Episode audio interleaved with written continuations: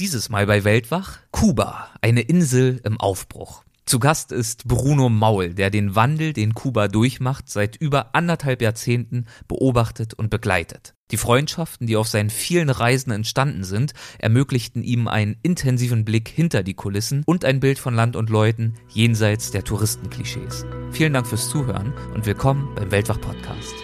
Legendäre Grenzgänger und leidenschaftliche Weltenwanderer nehmen uns mit auf ihre Streifzüge und bieten Einblicke in ferne Orte und faszinierende Kulturen. Mit offenen Augen ins Abenteuer. Das ist der Weltwach-Podcast mit Erik Lorenz.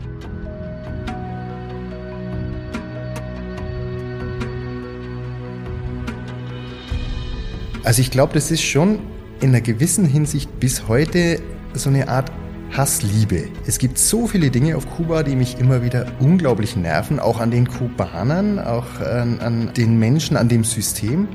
Und gleichzeitig ist es so liebenswert, sind viele Dinge auch wieder so liebenswert, dass man sie vielleicht in dem Moment äh, als sehr anstrengend empfindet und mit ein bisschen Abstand dazu muss man wieder drüber lachen. Aber dieses Hin- und Hergerissen sein, dieses heute so, morgen so, das ist vielleicht spannender als so ein lauwarmes Zentralheizungsding, immer wohltemperiert, kein heiß, kein kalt.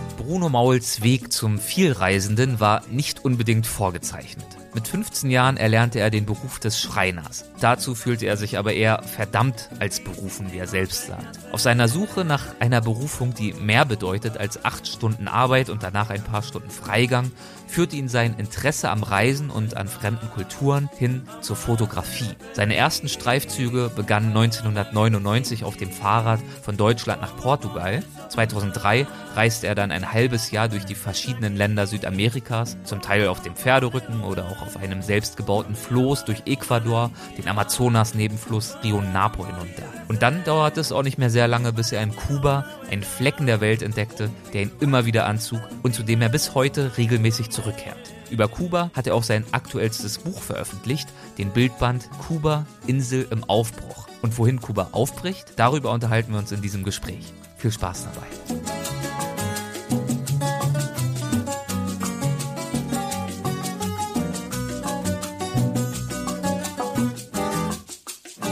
Hallo Bruno, willkommen bei Weltwach. Es freut mich sehr, dass du dabei bist. Gerne, Erik, danke. Du hast mit 15 eine Lehre zum Schreiner gemacht und einige Mitglieder deiner Familie haben mit Holz gearbeitet. Das heißt, auf den ersten Blick kann man angesichts deiner familiären Herkunft nicht unbedingt es als wahrscheinlich einstufen, dass du schlussendlich Reisejournalist werden würdest.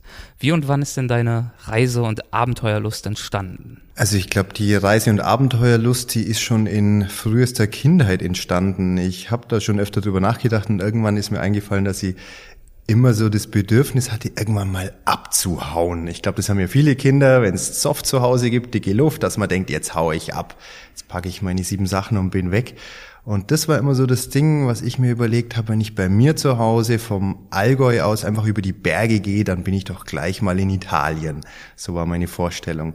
Und im Kopf habe ich das immer so durchgespielt, dass ich dann erstmal ins Retterschwanger Tal gehe, da übernachte und dann wieder drüben von Daumen hoch und dann wird's ja nicht mehr weit nach Italien sein. Und im Kopf habe ich das so durchspielt und dann auch immer gleichzeitig schon dokumentiert. Ich armer Junge, der ganz alleine sich über die Berge nach Italien macht und irgendwann habe ich gemerkt, dass es wirklich so einen Drang in mir gibt, die Welt zu sehen. Und ich bin dann ähm, 99 das erste Mal wirklich für längere Zeit mit dem Fahrrad aufgebrochen, nach Portugal geradelt und habe mir damals äh, die Spiegelreflex meines Vaters ausgeliehen, der auch äh, ambitionierter Fotograf war, auch Vorträge gemacht hat und habe da dann auch so mein Interesse an der Fotografie, also an dieser auch technischen Arbeit entdeckt.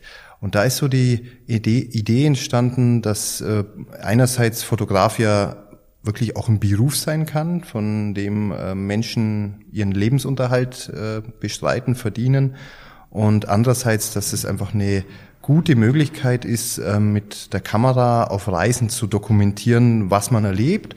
Und für mich war es schon auch eine Erkenntnis, dass ich eigentlich ähm, die Gabe habe, dass Menschen mir vertrauen. Also schon auf der Reise hatte ich so viel unglaublich nette und interessante Begegnungen mit den verschiedensten Menschen und ja, ich durfte kurze Einblicke äh, ergattern in deren Leben und das ist ja was, was für einen Fotografen, für einen Reisejournalisten das A und O ist, dass Leute einem vertrauen und einem eben auch ähm, ermöglichen, ihre Situation, ihr Land erleben und kennenlernen zu dürfen.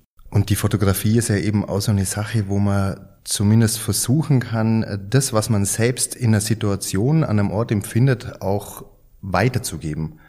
Und das finde ich so das Schöne an der Fotografie, dass ich als Fotograf oder als der Fotografierende eigentlich nur ein Glied in dieser ganzen Kette bin. Also ich sehe etwas, äh, packe es auf das Medium Bild, auf das Medium Foto und dann kommt es ja wieder darauf an, wie packe ich das da drauf und wie wird's der, der das betrachtet, wieder empfinden.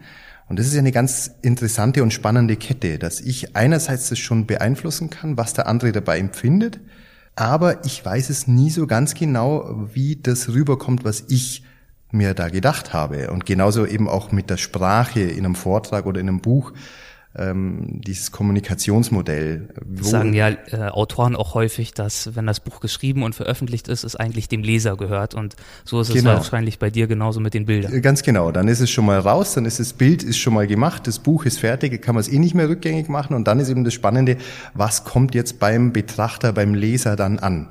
Und ist es das, was ich mir dabei gedacht habe? Das ist gar nicht wichtig. Ich habe meinen Teil der Aussage und der äh, Betrachter hat seinen Teil des Verständnisses. Das kann, können völlig verschiedene Dinge sein. Es kann bestimmte Schnittmengen geben zwischen uns beiden.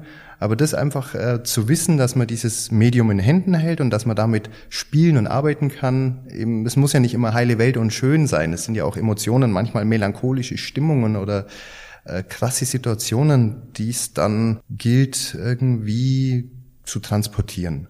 Eine bestimmte Rolle spielten für dich ja auch indigene Musiker aus Ecuador in deinen frühen Jahren, soweit ich weiß. Genau, das stimmt. Das war auch so ein, so ein ja, Schlüsselerlebnis, was äh, ferne Länder, andere Kulturen angeht. In der Nachbarschaft, also direkt im Haus gegenüber meines Heimatdorfes, äh, waren Musiker aus Ecuador zu Gast und die haben dort im Garten am Nachmittag Musik gemacht. Und das war für uns Kinder natürlich spannend. Die hatten dann wirklich ihre Ponchos an und haben natürlich ganz fremdartig ausgeschaut für uns Allgäuer Dorfkinder.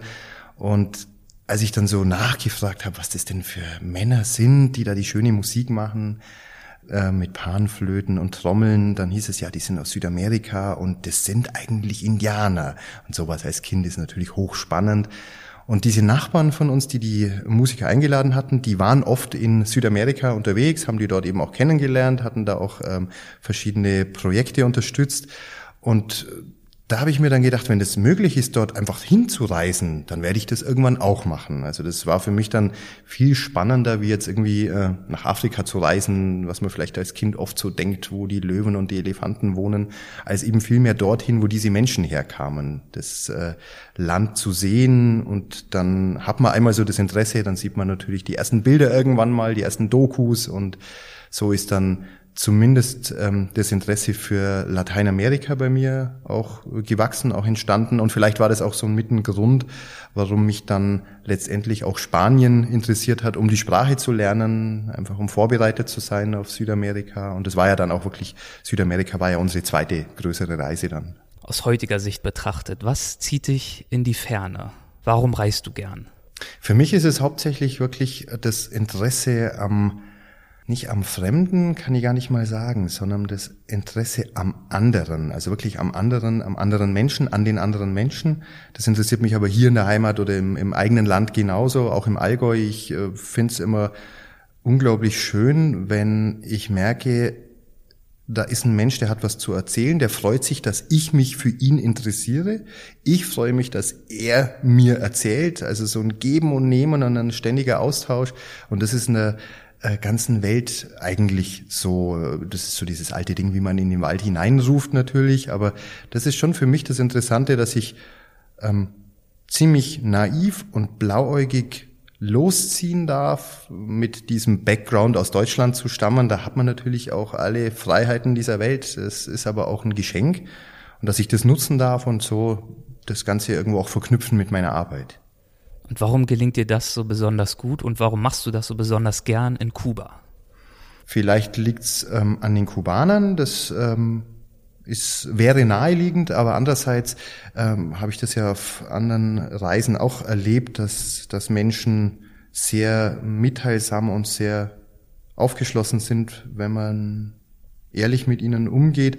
Auf Kuba ist es vielleicht ähm, der, der Reiz für mich gewesen, dass ich Kuba besser verstehen wollte. Also nach der ersten Reise blieben einfach so viele offene Fragen äh, zurück und irgendwo war es sehr, sehr anstrengend, die erste Reise. Ich wurde da auch gleich in der ersten Nacht bestohlen. Also meine komplette Spiegelreflexausrüstung wurde geklaut, samt allem anderen, was in dem Rucksack war.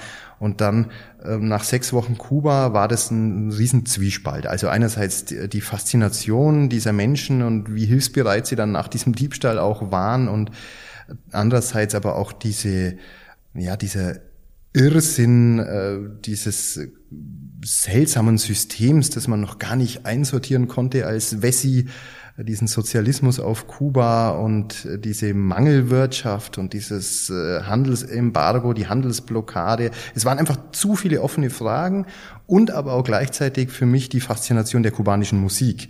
Das hat mich wirklich schon auf der ersten Reise so fasziniert, dass man auf der einen Seite in Deutschland ähm, viel kubanische Musik hört, aber eben nur bestimmte Klischees damit abdeckt, also die traditionelle Musik la Buena Vista Social Club oder Salsa, Tanzmusik, aber dass damals schon auf Kuba auf unserer ersten Reise alles Mögliche ähm, aus, aus den Lautsprechern der Häuser oder der äh, Fahrradtaxis äh, geschallt ist aus den Lautsprechern.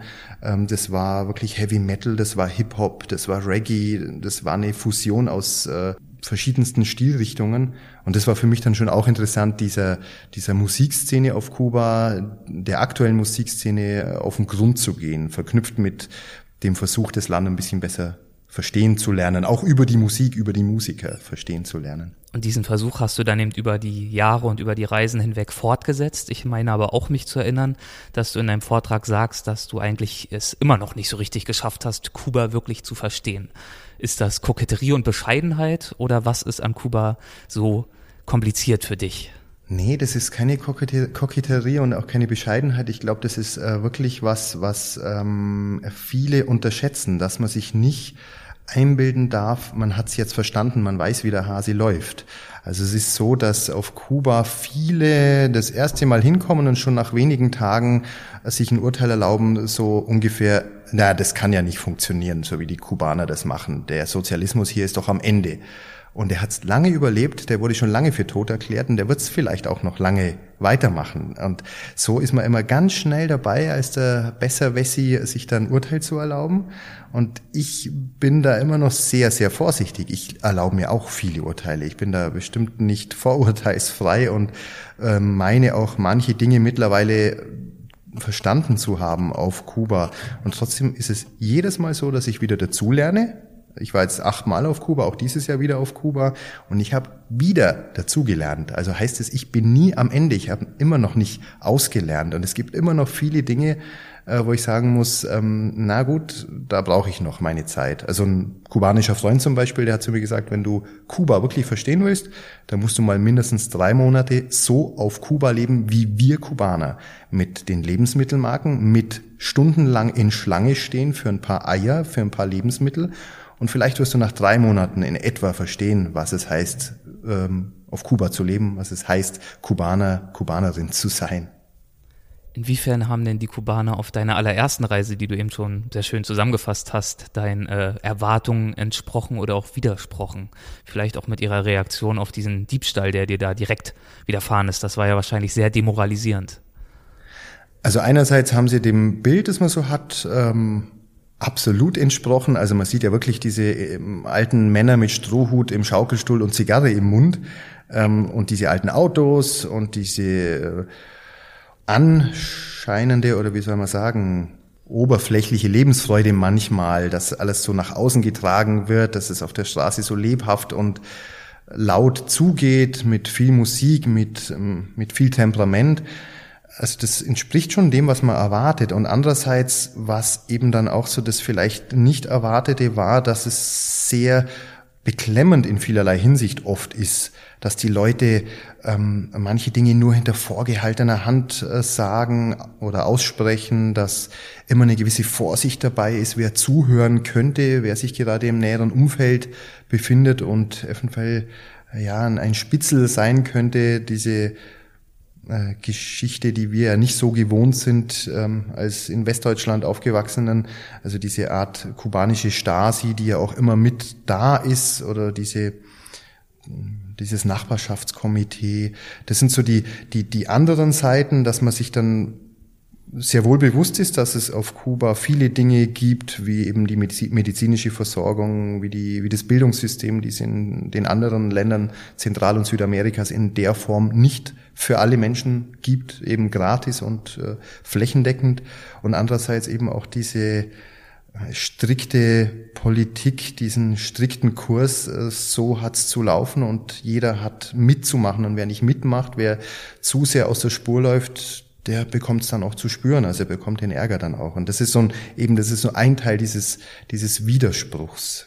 Hat Kuba dich mit diesen ganzen Facetten und Widersprüchen trotzdem direkt in seinen Bann gezogen oder hat das eine Weile gedauert oder gab es sowas wie einen Schlüsselmoment? Also ich glaube, das ist schon in einer gewissen Hinsicht bis heute so eine Art Hassliebe. Es gibt so viele Dinge auf Kuba, die mich immer wieder unglaublich nerven, auch an den Kubanern, auch an, an den Menschen, an dem System. Und gleichzeitig ist es so liebenswert, sind viele Dinge auch wieder so liebenswert, dass man sie vielleicht in dem Moment äh, als sehr anstrengend empfindet und mit ein bisschen Abstand dazu muss man wieder drüber lachen. Aber es hängt auch damit zusammen, dass man eben weiß, man ist auch wieder raus aus diesem System. Also ich fände dort zu leben oder als Kubaner dort zu leben unglaublich eng. Es wäre für mich wahrscheinlich äh, ein Graus. Ich bin ein sehr freiheitsliebender Mensch und wahrscheinlich ähm, würde ich mich entweder absolut selbst zensieren oder ich würde dort auch im Knast sitzen. Also das sind diese Dinge, wo ich nicht sagen kann, ähm, es, es, ist, es ist eine, eine Liebe im Sinne von, ich bin in dieses Land verliebt und finde alles äh, toll und ja eine Faszination. es hat es hat eine Faszination genau. Es ist faszinierend und es ist es ist auch vielleicht so ein bisschen der Reiz, dass man sich an was reiben kann in diesem Land und dass die Menschen auch äh, es gibt es gibt ja wirklich äh, Kubaner, die man muss sagen, fast alle Kubaner lieben ihr Land. Aber es gibt Kubaner, die ihr System immer noch verteidigen und es gibt andere, die es komplett verteufeln. Und natürlich ist Schwarz-Weiß auch da überhaupt nicht angebracht. Es liegt irgendwo dazwischen. Aber dieses Hin- und Hergerissen sein, dieses heute so, morgen so, das äh, ist vielleicht spannender als so ein lauwarmes Zentralheizungsding, immer wohltemperiert, kein heiß, kein kalt. Ja, dieses lauwarme Dahingeplätscher, das kennen wir ja von zu Hause gut genug. Wie hat sich denn Kuba über die vielen Jahre, die du es mittlerweile bereist, äh, verändert? Es ist ja das, was man gemeinhin auch als Land im Wandel bezeichnet. Wie hast du selbst diesen Wandel wahrgenommen? Das ist eine interessante Frage. Man spricht ja jetzt in den letzten Jahren vor allem über diesen Wandel auf Kuba. Meiner Meinung ist dieser Land, äh, Wandel dieser Wandel ist schon viel länger im Gange. Also seit äh, Zusammenbruch der Sowjetunion muss sich Kuba einfach neu orientieren. Das ist ein wichtiger Partner, auch Handelspartner weggebrochen und dafür keine wirkliche Alternative entstanden. Und so ist Kuba irgendwo so ein bisschen in der Luft hängen geblieben und hat da versucht, seinen eigenen Weg zu gehen und ist seit damals, spätestens seit damals im Wandel. Und die äh, Veränderungen, die in den letzten Jahren bei uns in den Medien thematisiert werden, das sind vor allem die Veränderungen, die für uns interessant, relevant sind. Da hat sich auch vieles getan, das teils positiv ist, teils negativ. Also einerseits zieht natürlich auf Kuba mit dieser Liberalisierung des Marktes auch ein knallharter Kapitalismus ein. Also es ist der Tourismus da, es gibt Leute, die mit dem, Tourismus richtig viel Geld verdienen und es steht dann völlig äh, unverhältnismäßig zu dem, was jetzt zum Beispiel ein Lehrer verdient oder ein Arzt verdient auf Kuba. Also Lehrer und Ärzte verdienen einen Bruchteil von dem, was jemand im Tourismus mit seiner privaten äh, Zimmervermietung verdienen kann. Und andererseits gibt's jetzt freies Internet auf Kuba, was auch bedeutet, dass die Leute Zugang zu allen Informationen haben, also wirklich von der zensierten Medienwelt zum freien Internet. Das ist auch ein enormer Wandel, eine enorme Veränderung. Gleichzeitig damit verbunden, dass Kubaner noch nicht die Erfahrung haben, wie Medien zu filtern sind, dass auch im freien Internet viel Blödsinn steht, der nicht unbedingt der Wahrheit entspricht. Aber das Problem haben wir ja auch. Und ähm, Gleichzeitig ist es aber auch so, dass durch dieses Internet auch eine, ähm, wie beim Verdienst, eine Zweiklassengesellschaft entsteht. Also es gibt die Menschen, die Zugang zu dieser Information haben und die anderen, die nicht den Zugang haben. Naja, vielleicht wird sich das aber irgendwann erledigen, weil alle künftig den Zugang haben werden. Also das Smartphone und äh, das Tablet ist auf Kuba wohl mit eines der begehrtesten Dinge derzeit. Ja, und eine Veränderung oder ein Wandel, den Kuba durchlaufen hat die letzten Monate, ist ja das, dass es jetzt erstmalig einen Präsidenten gibt, der nicht von der Familie Castro abstammt. Also es ist für, bei uns auch so ein großes Thema gewesen. Auf Kuba hat es ehrlich gesagt kaum jemand interessiert. Also ich war genau zu der Zeit auf Kuba, als der neue Präsident äh, das Amt übernommen hat. Und für mich war das hochspannend und ich habe dann alle Kubaner gefragt, und äh, im Vorfeld schon, wer glaubt ihr, dass es wird? Es war ja noch nicht so ganz klar, wer es jetzt wird und da war kein großes Interesse. Also man hat sich viel mehr für die deutsche Bundesliga interessiert als für den neuen Präsidenten auf Kuba. Das war auch staatlich so gewollt, dass es nicht zum Riesenthema äh, gemacht wird, auch weltweit. Aber im Endeffekt ist es schon so, dass die Kubaner ähm, gesagt haben, das macht doch keinen Unterschied. Also ob jetzt äh, Raúl Castro Präsident ist oder jemand anders Präsident, es wird alles bleiben, wie es ist. Es wird keiner großartig was verändern. Es wird alles langsam sich weiter verändern, wie bisher auch. Den meisten geht's nicht schnell genug, den meisten Kubanern, den meisten Kubanerinnen. Aber irgendwo auch ganz interessant, dass es auch auf Kuba eine gewisse Politikverdrossenheit gibt. Solche Äußerungen hört man bei uns vor den Wahlen auch oft. Ja, wird sich doch eh nichts ändern, egal wer gewählt wird. Kannst du Beispiele nennen für Personen, denen du begegnet bist, Anhänger der Regierung und auch Personen aus der Opposition? Ja, es gibt ähm, verschiedene Facetten, sowohl bei den Anhängern wie auch bei den Gegnern. Also jetzt mal um ein paar Extreme zu nennen. Es gibt Leute, ähm, da äh, ist jegliche Kritik an, ähm, an, an kleinsten Details des kubanischen Systems äh, wirklich mit mit hoher Entrüstung und, und, und wirklich mit einer zornigen Reaktion verbunden.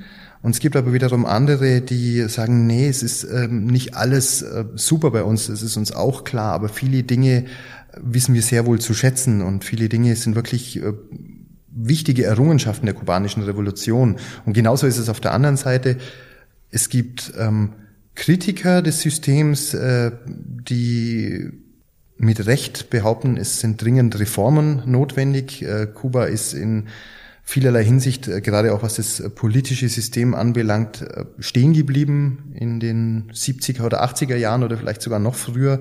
Und andererseits gibt es Kritiker, die ganz klar in der politischen Opposition sind, die versuchen ähm, wirklich auch Parteien zu gründen, die riskieren oder die nicht nur riskieren, die oft dann auch dafür ins Gefängnis gehen, ins Gefängnis wandern, die auf die Straße gehen, die sich versammeln, die illegale Kundgebungen ähm, organisieren und die eigentlich kein gutes Haar mehr am kubanischen Staat, an der kubanischen Regierung oder am kubanischen System lassen. Und die dann oft auch nicht davor zurückschrecken würden, äh, mit äh, ausländischen Geheimdiensten zusammenzuarbeiten.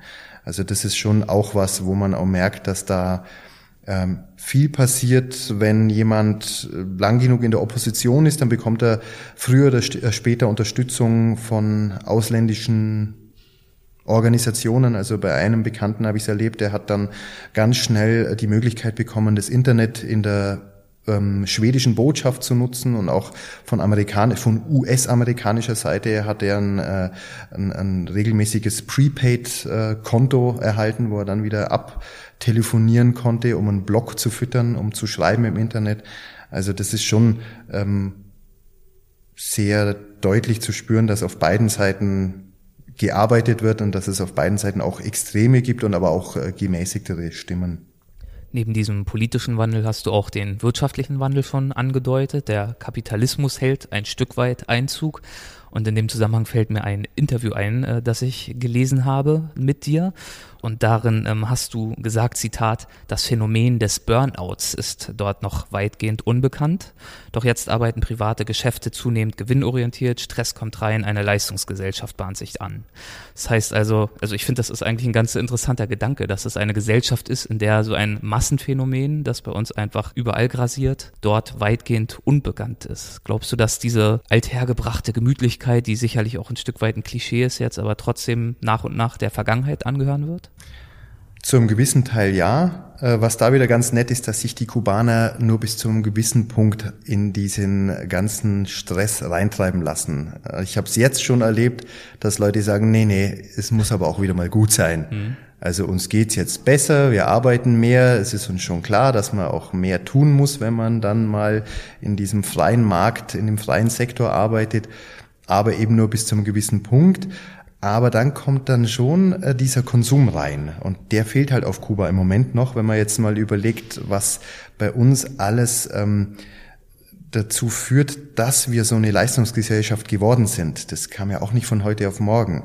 Und wenn man dann äh, überlegt, was es auf Kuba eben von alledem noch nicht gibt, es gibt eben noch keine Kreditanstalten oder Kreditgeber, Privatbanken, die Kredite vergeben und in deren Abhängigkeit die Kubaner dann wieder stehen.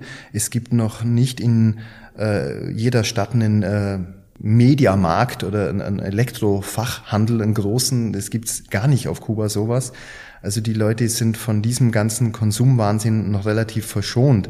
Aber ähm, gerade das Thema Burnout, mir ist es jetzt auf der diesjährigen Kuba-Reise aufgefallen, wie gut die in der Gastronomie arbeiten, also in der privaten Gastronomie arbeitenden, schon äh, angepasst sind auf, auf diese neue Welt, auf diesen ja, auf diesen neuen Kapitalismus sowohl in der Preisgestaltung als auch in, in der Struktur in der Organisation. Also man sieht dort wirklich auch Kellner, Kellnerinnen, die wirklich hochgeschäftigt durchs Restaurant flitzen. ist für Kuba eigentlich völlig untypisch. Die stehen normalerweise eher gelangweilt irgendwo in der Ecke und ähm, machen nur das Nötigste, aber das verändert sich schon. Aber auch Leute, mit denen ich gesprochen habe, die sagen, es ist eigentlich nicht mehr schön. Es ist nicht mehr diese ähm, entspannte Atmosphäre, wie das früher mal war, wo man dann einfach an der Straßenecke mal stehen bleibt und mal äh, einen kleinen Plausch hält, weil wenn man jetzt zu spät zur Arbeit kommt, dann macht der Chef richtig Ärger und dann ist man halt morgen wieder auf der Straße und hat keine Arbeit. Also das passiert und das wird bis zu einem gewissen Punkt auch auf Kuba ähm, ähnlich laufen wie überall auf der Welt. Genauso wie das Thema Neid, das finde ich auch so eine ganz interessante Entwicklung, dass es bisher kaum Neid gab. Jeder hatte ungefähr gleich viel oder gleich wenig.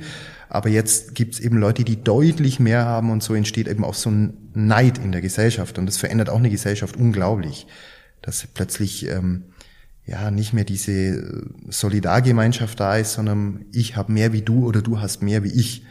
Trotzdem gibt's immer noch viele Facetten, die nach wie vor traditionell angehaucht sind, wo immer noch das alte Kuba durchschimmert. Und ich glaube, eines dieser Themen ist für dich das Thema Musik. Du hast es vorhin angesprochen, dass du zum einen natürlich sehr interessiert bist an der zeitgenössischen kubanischen Musik. Du hast aber dort auch eine ganz besondere Band aufgetan, mit der du mittlerweile eine sehr ja, enge Beziehung hast. Was ist das denn für eine Band und wie hast du sie das erste Mal kennengelernt? Ja, die Band, die nennt sich Guacacha Son und das war auf der zweiten Kuba-Reise. Das war wirklich ähm, eine Reise für eine Fotoreportage eben über die aktuelle Musikszene Kubas. Und was damals gar nicht mein Vorhaben war, war eben Musik ähm, à la Buena Vista Social Club zu dokumentieren, aufzunehmen, zu porträtieren. Also keinen Son, sondern wirklich ein Spiegelbild der Gesellschaft, also die äh, Fusionen der verschiedenen Musikrichtungen. Und dann durch Zufall sind wir in Vinales in ein Touristenrestaurant, weil mein Tontechniker, der mich damals begleitet hat, äh, mal was anderes als Reis mit Bohnen essen wollte. Und dort im Restaurant haben wir dann ganz nebenbei, wie in vielen Touristenrestaurants, eben diese Musik von Guacacha Son gehört. Und zunächst war das klar, okay, die machen traditionellen Son und eher gelangweilt äh, habe ich mir dann gedacht, ja, die kommen jetzt bestimmt zu uns an Tisch und dann spielen die für uns ganz allein eine Guantanamera und ich sitze da nicht mit meiner verliebten äh, Frau, sondern mit meinem Tontechniker. Also es wäre mir dann eher lästig gewesen. Ich wollte einfach nur essen und wieder raus. Und die Jungs haben sich null für uns, für uns interessiert. Die sind einfach in ihrer Ecke stehen geblieben, haben da Musik gemacht, haben ganz ernsthaft eigentlich eine Bandprobe im Restaurant durchgezogen. Und da ist für uns dann so beim Zuhören klar geworden, das ist nicht nur irgendeine Band, das ist eine hervorragende Sonnenband, die ganz, ganz ernsthaft die Musik machen. Also die wirklich auch zwischen den Stücken immer wild diskutieren, was jetzt da gut und nicht gut war. Und dann haben wir unser Interesse auch gezeigt, sind ins Gespräch gekommen und haben dann eben auch äh, am nächsten Tag schon die erste Musikaufnahme mit den Jungs gemacht. Da gab es bis dahin noch keine einzige Musikaufnahme. Die hatten nie das Geld für eine Studioaufnahme, waren hochglücklich, jetzt endlich eine CD in Händen zu halten, die sie dann ähm, an die Touristen verkaufen konnten. Sie haben wirklich direkt ein ganzes Album aufgezeichnet. Genau, wir haben wirklich innerhalb von vielleicht einer Stunde ein ganzes Album eingespielt. Die haben ein Stück nach dem anderen in einem Rutsch eingespielt. Mhm. Also es war wirklich äh, unglaublich sowas. Ähm, wir haben danach immer wieder gefragt, sollen wir es nochmal? Aber es war in Ordnung. Die waren dermaßen drin in ihrer Musik. Die machen mittlerweile seit über 20 Jahren gemeinsam Musik und äh, Domingo, der Direktor der Gruppe, der ist Professor der Musik, der hat Musik studiert. Also der weiß wirklich, was er tut. Der ist sehr kleinlich, sehr gewissenhaft, was die Musik angeht. Also auch ein bisschen untypisch, wenn man so an die lockere kubanische Musik denkt. So wirkt auch Guacachazon, aber das ist einfach das sind Profis, die machen Musik und sie wissen, wie sie sein soll und sie haben ihre eigene Vorstellung, ihre eigene Art, die, diesen Song zu interpretieren und das war schon sehr faszinierend, diese Ernsthaftigkeit und gleichzeitig aber auch diese Lockerheit von diesen Musikern und so ist dann wirklich daraus auch über die Jahre eine Freundschaft entstanden und auch der Traum, sie irgendwann nach Deutschland einzuladen. Und das war ja wirklich ein großer Traum. Das hat sich viel Energie gekostet, aber du hast ihn verfolgt. Wie ist es dir dann schließlich gelungen? Ja, das äh, war wie viele Dinge einfach nur die Frage, wann ist der richtige Zeitpunkt und ähm, hat man den Mumm, das wirklich anzupacken. Und für mich ist es immer was, wenn man Träume hat, dann ist es schade, wenn man nur über diese Träume redet und sie nicht versucht, irgendwann auch in die Tat umzusetzen. Und das war ein Traum, der mich über all die Jahre, es sind ja seit unserem ersten Kennenlernen, also Guacachazon und ich, äh, über zehn Jahre vergangen. Und dann war irgendwann klar, jetzt ist der richtige Zeitpunkt. Mein Bildband kam auf den Markt, das Medieninteresse war da, ich war mit den Vorträgen so viel unterwegs und hatte diese Möglichkeit, viele Leute auf diese Idee hinzuweisen und dann auch eben ein Crowdfunding zu starten, um das Ganze vorzufinanzieren. Es war ja auch ähm, eine finanzielle Frage, das Ganze. Also es gehört da ein ganz schöner technischer Aufwand, ein organisatorischer Aufwand dazu und man geht auch eine Vorleistung. Die Flüge müssen bezahlt werden, die ganzen Visa-Angelegenheiten und trotzdem, ich habe dann teilweise schon äh, gedacht, äh, vielleicht ist es was, wo ich jetzt die nächsten Jahre dafür arbeiten muss, um mich wieder aus diesem Schuldenberg herauszuarbeiten. Aber das Glück war auf unserer Seite. Es sollte sein, es war der richtige Zeitpunkt. Also alles hat gepasst. Es gab dann ein paar Rückschläge. Domingo, den ich ja vorher schon erwähnt habe, der Direktor der Gruppe, der hat wirklich, als alles schon in, in trockenen Tüchern eigentlich war, die ganze Tourplanung stand, äh, die Diagnose Magenkrebs bekommen, wirklich ein halbes Jahr vor Tourstart. Und dann war wieder die Überlegung, alles noch zu canceln er hat dann auch sofort eine Chemotherapie bekommen und wir haben es dann ohne ihn gemacht. Das war sein ausdrücklicher Wunsch. Er hat gemeint, er, er singt zweite Stimme, er spielt Maracas, aber das kann jemand anders für ihn übernehmen. Und so haben wir in seinem Sinne die Tournee trotzdem durchgezogen. Und da sind wir heute richtig froh. Also es war auch für Domingo schön von zu Hause mitzubekommen, was für ein Erfolg die Tournee ist, dass die Säle voll sind, dass die Leute begeistert von seiner Musik sind. Der hat Guacachazon über die letzten 20 Jahre maßgeblich geprägt. Und ähm, ich war dieses Jahr auf Kuba, er ist unglaublich stolz. Also äh, in seinem Dorf weiß jeder, dass seine Band im Ausland war, eine erfolgreiche Tournee durch ganz Deutschland hingelegt hat, dass es im Internet Videos gibt von vollen Konzertsälen, wo das Publikum nach jedem Stück aufsteht, also Standing Ovations und es, es war wirklich die Erfüllung eines Traumes, auch wenn er ganz viel Energie gekostet hat. Aber ich glaube, wir sind reichlich, reichlich belohnt und reichlich beschenkt geworden. Das war nicht nur in Anführungszeichen ein Konzert, sondern du standest natürlich mit auf der Bühne mit deiner Multivision, mit deinem Vortrag. Ich habe es mir angeschaut, das war so eine sehr stimmungsvolle Kombination aus deinen Impressionen und Anekdoten, diesen tiefen Einblicken und dann eben immer wieder der musikalischen Unterbrechung. Das war eben das Besondere daran und ich glaube auch das, äh, was noch nicht in dieser Form da war, dass man einerseits ein Konzert einer kubanischen Band auf der Bühne hat und das kombiniert mit einem Dia-Vortrag in dem Sinne, dass ein Fotograf seine Eindrücke eines Landes präsentiert und dann in den Phasen dazwischen Musik live auf der Bühne gespielt wird und im Hintergrund die Bilder laufen, synchron zur Musik, im Takt der Musik äh, wechseln. Und das war dann schon ähm, für viele Veranstalter auch das Spannende, dass man dann nicht nur ein reines Konzert hat und eben auch nicht nur einen reinen Vortrag, einen reinen Bildervortrag, sondern eine Kombination aus beiden, eine Live-Reportage mit Bildern auf der Großleinwand und eine äh, wirklich authentische kubanische Band dazu. Also es hat, hat sich beides sehr, sehr gut ergänzt und ich glaube auch, das war das Spezielle, das war auch mit so einem äh, Grund für den Erfolg, den das Ganze dann letztendlich auch hatte. Und wahrscheinlich war nicht nur Domingo stolz, sondern ich kann mir vorstellen, dass es für dich auch was ganz Besonderes war, so ein großes Stück Kuba wirklich hier nach Deutschland gebracht zu haben. Ja, auf jeden Fall. Also das ist ähm, teilweise äh, wie in einem ähm, wirklich wie in einem Traum gewesen, wie in einem Film gewesen, wenn man dann so viel Arbeit äh, und Energie reinsteckt und überhaupt nicht weiß, wie wird es, wird überhaupt funktionieren. Es kamen so viel Unkenrufe, es war auch so viel Skepsis da, äh, ob, ich, ob ich immer noch so naiv bin und mir sowas an den Hals hänge und gar nicht weiß, wie es funktioniert. Und dann äh, irgendwann fängt man doch an zu überlegen, vielleicht haben diese Unken ja recht. Und wenn man dann aber in einem Konzertsaal steht und als ich dann eben meine Pausen hatte, wenn ich nicht reden musste, konnte ich ja von der Bühne und dann habe ich mir das angeschaut und habe gesehen, wie die Jungs jetzt auf der Bühne stehen, im Hintergrund meine Bilder sechs Meter breit auf der Leinwand, ein Publikum, das äh, mit Gänsehaut im Saal sitzt. Äh, da habe ich schon nasse Augen bekommen. Da war, da war irgendwie so ein Punkt in meinem Leben, wo ich gewusst habe, jetzt habe ich das Richtige getan. Du hast also ein Stück weit Kuba nach Deutschland geholt, aber du bringst auch Deutschland immer wieder mal nach Kuba, indem du zum Beispiel dort Fotoreisen anbietest, die du dort auch leitest. Und du hast ja vorhin auch schon den Tourismus angesprochen, der in Kuba Einzug hält. Inwiefern würdest du denn sagen, hilft oder schadet der Tourismus Kuba bei dieser derzeitigen Entwicklung?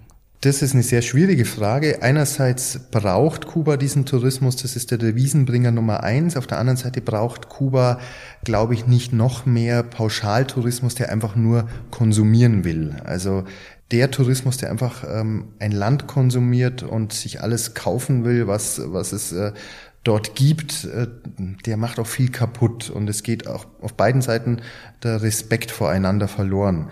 Und für uns war das jetzt auf dieser ähm, Fotoreise, die ich ja mit dem Kollegen, mit Daniel Snyder zusammen gemacht habe, schon ein Anliegen, unseren Mitreisenden ähm, nicht nur das Land, sondern auch die Menschen nahe zu bringen. Wir sprechen beide fließend Spanisch, Daniel und ich, und so haben wir versucht, den Leuten möglichst viel Kontakt zu den Kubanern zu vermitteln. Und das ist eigentlich auch gut gelungen. Und es war wirklich ein bisschen der, der Sinn dieser Reise, eine, eine gewisse Sensibilität für dieses Land auch zu schaffen.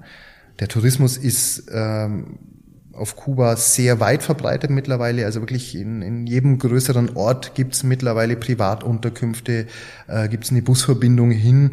Aber es ist auch so, dass viele eben noch dieses Museum des Sozialismus betrachten wollen und mit einer ganz speziellen Erwartungen kommen und dann genervt sind, wenn sie an jeder Ecke angeschnorrt werden, an jeder Ecke abgeschleppt werden in irgendein Restaurant, wenn überhöhte Preise verlangt werden und man ist sich oft gar nicht bewusst, dass das ja genau durch diesen Tourismus entsteht. Also das ist ein Teufelskreis und da sind wir auch mit Schuld dran. Und von dem her finde ich, ist es, egal wo, nicht nur auf Kuba einfach wichtig, dass man versucht, trotz ähm, dieses Geschäftstourismus auf Augenhöhe zu reisen dein Kuba-Bildband, der heißt Insel im Aufbruch. Und ähm, was glaubst du denn, wohin bricht Kuba auf? Wie wird sich Kuba in den nächsten fünf bis zehn Jahren weiterentwickeln? Das ist ganz schwierig, da eine Diagnose abzugeben und ich werde es oft gefragt. Ich ähm, kann es nicht sagen, wohin sich entwickeln wird. Es ist so, dass Kuba und die Kubaner, die Kubanerinnen immer schon gern ihren eigenen Weg gegangen sind. Sie haben die kubanische Revolution selbst gemacht. Die wurde nicht von äh, ausländischen Geheimdiensten angezettelt. Und ich denke, dass es auch jetzt so ist, dass äh, Kuba und die Bewohner Kubas das, was jetzt kommen wird, gerne selbst gestalten würden.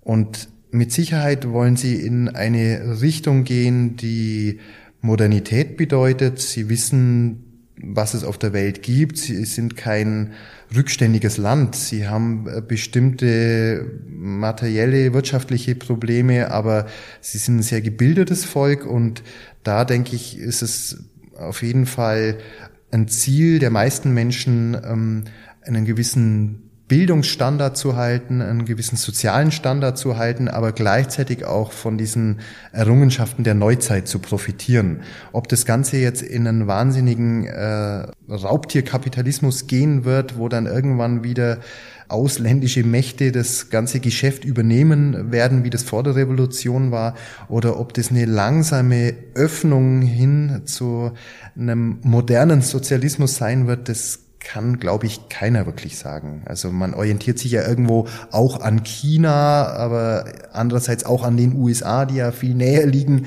Das ist, das steht wirklich in den Sternen und da möchte ich keine genauere Prognose abgeben. Aber du wirst die Entwicklung sicherlich äh, weiter live und hautnah miterfolgen, vermute ich. Ja, das würde ich auf jeden Fall gerne tun. Ich werde sie gerne beobachten. Du wirst also wieder mit dabei sein, wirst wieder hinreisen, auch in Zukunft. Ja, mit Sicherheit. Das Land lässt mich nicht mehr los, glaube ich. Dann würde ich jetzt gerne noch abschließend zu den Halbsätzen kommen, wenn es dir recht ist. Das ist eine Rubrik, die haben wir öfter mal in unseren Folgen. Das heißt, ich gebe einen Halbsatz vor und wir schauen, ob dir dazu was einfällt.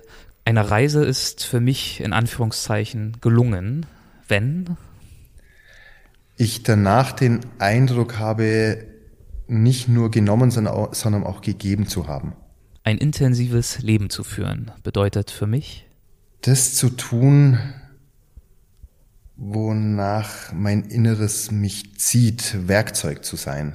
So ein bisschen wie eben, als du diese Band, ich kann mir den Namen so schwer merken. Guacachasong. Guacachasong nach Deutschland geholt hast und dann doch nochmal eine gewisse Phase des Zweifels da war, du aber am Ende doch gespürt hast, dass es das ist, was du tun solltest. Genau, sowas zum Beispiel.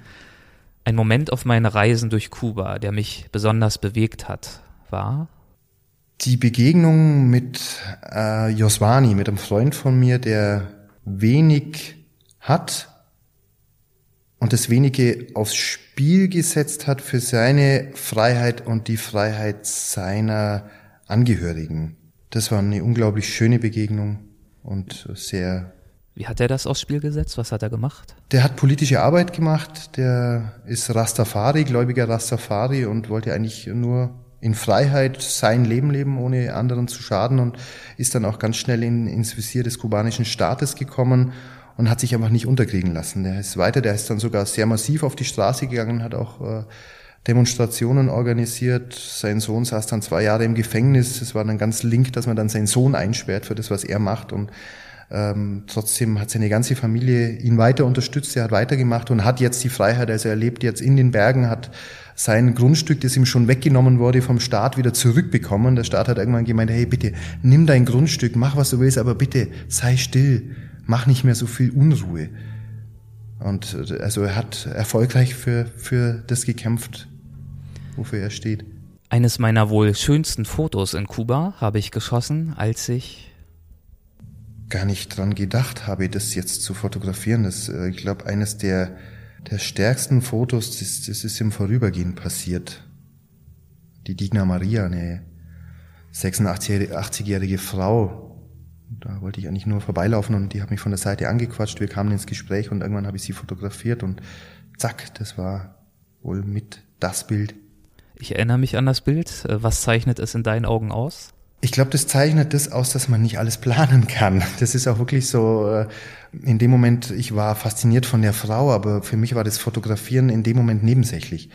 Ich habe dann ja noch um Erlaubnis gefragt, ob ich sie dann letztendlich noch fotografieren darf, aber das war nicht mehr wichtig. Das war dieser Mensch, diese Ausstrahlung dieses Menschen und der hat sich dann wohl worin, auch im Bild. Worin bestand die Ausstrahlung? Die Ausstrahlung bestand in, dies, in einer wahnsinnigen äh, Neudeutsch Coolness. Also es war eine 86-jährige Frau mit ganz vielen Falten, einer äh, Haut von Altersflecken übersät, die mich um eine Zigarette angeschnorrt hat und die aus dann dem auch, Fenster so mehr oder weniger heraus. Genau, ne? aus dem Fenster heraus. Die hat mich wirklich im Vorbeigehen angesprochen mit einem Spruch, der ging so, Oye, muchacho, tiene un cigarro para mí. Und das heißt zu Deutsch so viel wie, hör mal Junge, hast du eine Zigarette für mich? Und die habe ich ihr dann gegeben und die hat sie dann geraucht und wirklich mit äh, ganz wenigen Worten mich ausgefragt, mit den Rauch ins Gesicht geblasen, wie das eine, eine feine Dame oder eine, ich weiß nicht, wie man es bezeichnen will. Äh, es hätte noch gepasst, dass sie so, so eine Zigarettenverlängerung gehabt hätte. Und, und sie war wohl, wurde mir dann später erzählt, in jungen Jahren eine sehr begehrte Frau, eine sehr, sehr hübsche Frau, was mir immer noch ansieht, aber ist eben eine alte Frau mittlerweile. Und äh, das merkt man, dass es ein sehr stolzer Mensch war, mit einer ähm, auch immer noch, äh, finde ich, großen Schönheit, auch inneren Schönheit. Und da, das ist vielleicht genau das, was ich zu Beginn gesagt habe, dass man da dann manchmal das schafft, auch mit Bildern zu transportieren. Da, da ist, glaube ich, die, glaube ich, die Schnittmenge aus dem, was ich empfunden habe als der Fotograf und dem, was der Betrachter empfindet, sehr groß. Eine andere denkwürdige Begegnung, an die ich mich erinnere, war mit einem Farmer. Ähm, ich erinnere mich an ein Fernglasgeschenk, habe aber den Rest, den Kontext nur noch schemenhaft in Erinnerung, weiß nur noch, dass mir diese Anekdote sehr gut gefallen hat. Ja, das war der Juan Bautista. Das ist auch so eine, eine nette Begegnung gewesen, die ähm, auf einer Fahrradtour durch Kuba entstanden ist. Ich wollte mich im Schatten ausruhen und habe ihn dann gesehen, wie er mit dem Tierarzt eine äh, halb verhungerte Kuh äh, behandelt hat. Er war der Besitzer dieser Kuh, hat mich in sein Haus eingeladen und mir dann äh, voller Stolz erzählt, dass sein Neffe, der bei ihm aufgewachsen sei, mittlerweile in Miami als Professor arbeite, dort Karriere gemacht hat und ihm von dort immer tolle Geschenke nach Hause, nach Kuba schicke, die er mir dann teilweise auch gezeigt hat. Unter denen waren teure italienische Hemden, die er niemals anzieht, weil die zum Arbeiten viel zu schade sind. Und unter anderem ein Fernglas, das er nicht so wirklich toll fand, mir das dann gezeigt hat, ob ich so etwas kenne. Und äh, er dann gemeint hat, das sei für ihn nicht so praktisch. Es ist natürlich alles näher da, wenn man da durchschaut, aber wenn jetzt mal jemand von Weitem komme, habe er auch Zeit zu warten, bis derjenige wirklich näher da sei. Also das braucht er nicht. Und dann habe ich mir erzählt, dass wir als Kinder immer umgekehrt durch so ein Fernglas geschaut haben, weil ja dann alles so weit weg erscheint. Und das hat er dann gleich ausprobiert und fand es furchtbar lustig wie das ausschaut und praktisch, weil da hat er gemeint, für den ungebetenen Besuch, dann ist er länger weiter weg. Auf dieser positiven Note, denke ich, können wir es sehr gut belassen, denn du hast jetzt gleich hier noch einen großen Auftritt vor dir mit Grenzgang, einem wunderbaren Veranstalter hier in Nordrhein-Westfalen. Verrat uns doch zum Abschluss noch, ähm, wo unsere Zuhörer am besten mehr über dich erfahren können. Also klar, auf einem der Vorträge, wir sind morgen nochmal in Köln, aber da, das wird knapp. Da wird es ein bisschen knapp werden. Ansonsten auf meiner Homepage bruno-maul.de oder einfach mal im Internet googeln, natürlich auch im Bildband, der ist ja auch sehr, sehr äh, informativ, was meine Person und mein meine Sicht auf Kuba anbelangt. Enthält natürlich nicht nur Bilder, sondern auch Texte und man bekommt wirklich einen wunderbaren Eindruck über deine Kuba-Erfahrung. Ja. Kuba, Insel im Aufbruch heißt der Bildband. Genau. Alles klar, dann vielen Dank für deine Zeit. War sehr Danke schön. Danke dir, Erik. Mach's gut. Tschüss. Ciao. Das war mein Gespräch mit Bruno Maul. Ich würde mich freuen, wenn du mich über die Website oder Facebook auch wissen lässt, wie es dir gefallen hat. Genauso interessiert mich, wen du gern mal als Gast beim Weltwach-Podcast hören würdest. Schreib mir einfach eine Mail und ich werde versuchen, es zu realisieren. Ich sage aber schon jetzt dazu, es kann eine Weile dauern. Die nächsten Monate sind relativ gut ausgefüllt schon, aber ich versuche trotzdem immer auch zu berücksichtigen, wenn ihr gern mal dabei haben würdet. Einige hochspannende Gäste für zukünftige Folgen haben schon zugesagt. Da sind einige Gespräche dabei, auf die ich mich echt freue. Welche die kommenden Gäste sind, werde ich weiterhin vor allem im Weltwach Newsletter verraten, für den du dich auf www.weltwach.de anmelden kannst.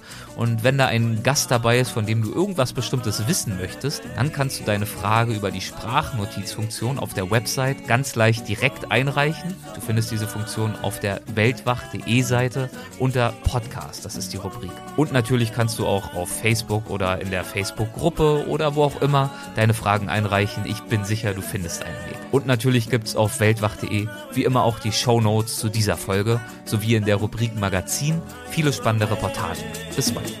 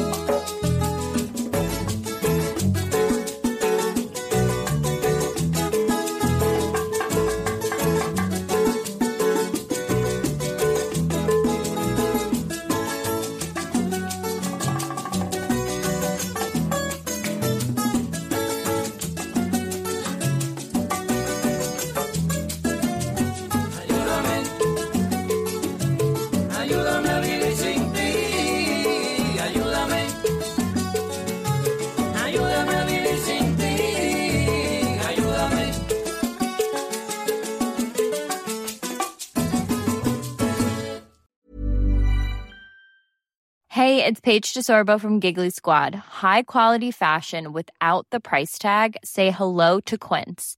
I'm snagging high-end essentials like cozy cashmere sweaters, sleek leather jackets, fine jewelry, and so much more. With Quince being 50 to 80% less than similar brands.